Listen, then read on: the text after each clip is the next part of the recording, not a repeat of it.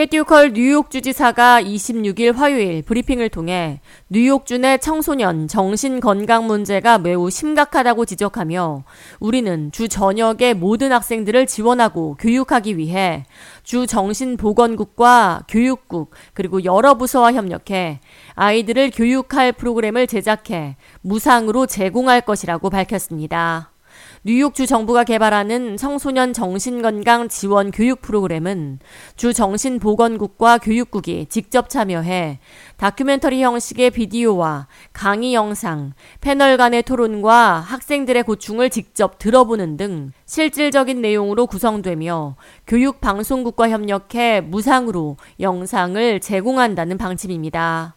호컬 주지사는 청소년 정신건강 프로그램에 초점을 맞추고 이를 지원하기 위해 10억 달러에 달하는 예산을 뉴욕주 정신건강 시스템 지원에 편성해 학교 기반 정신건강 서비스 지원에 2천만 달러, 서비스 트레이닝 교육에 1천만 달러를 배정하는 등 정신질환으로 인한 비극적인 사건을 미연에 방지한다는 계획으로 예산과 인적 자원을 집중시키고 있습니다.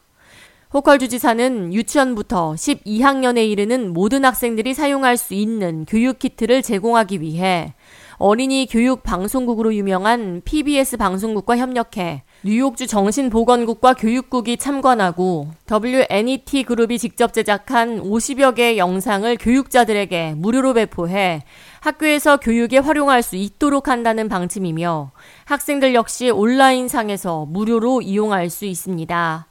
호컬 주지사는 뉴욕주 전역의 아동 및 청소년들이 외로움과 우울감, 스트레스 및 불안으로 자해를 하거나 심각할 경우 자살 시도를 하고 있다며 우리는 이들을 적절히 교육하고 도와야 할 의무가 있다고 강조했습니다. 이어 정신보건 전문가들과 교육 전문가들이 협력해 직접 교육 프로그램을 제작하고 이를 무상으로 보급해 약 7만여 명에 달하는 교육자들이 이를 수업 시간에 적극 활용할 수 있을 것으로 기대한다고 말했습니다.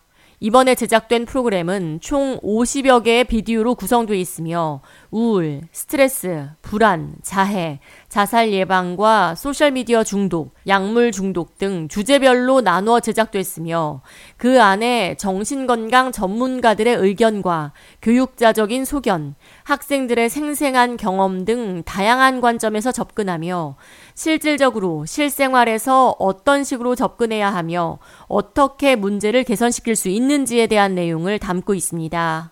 앤설리번 뉴욕주 보건국장은 현 시대를 사는 아이들에게 정신 건강 문제 해결은 그 어느 때보다 중요하다고 강조했습니다. 이어 지금 어린 청소년기에 정신건강 문제를 해결하는 것은 아이들의 삶 전체에 있어 미치는 영향이 막대하다고 말했습니다. 이어 정신건강 문제를 교육의 장으로 연계시켜 교육의 툴을 제공하도록 지원한 호컬 주지사의 리더십과 각 기관의 아낌없는 협력에 다시 한번 감사의 인사를 전했습니다.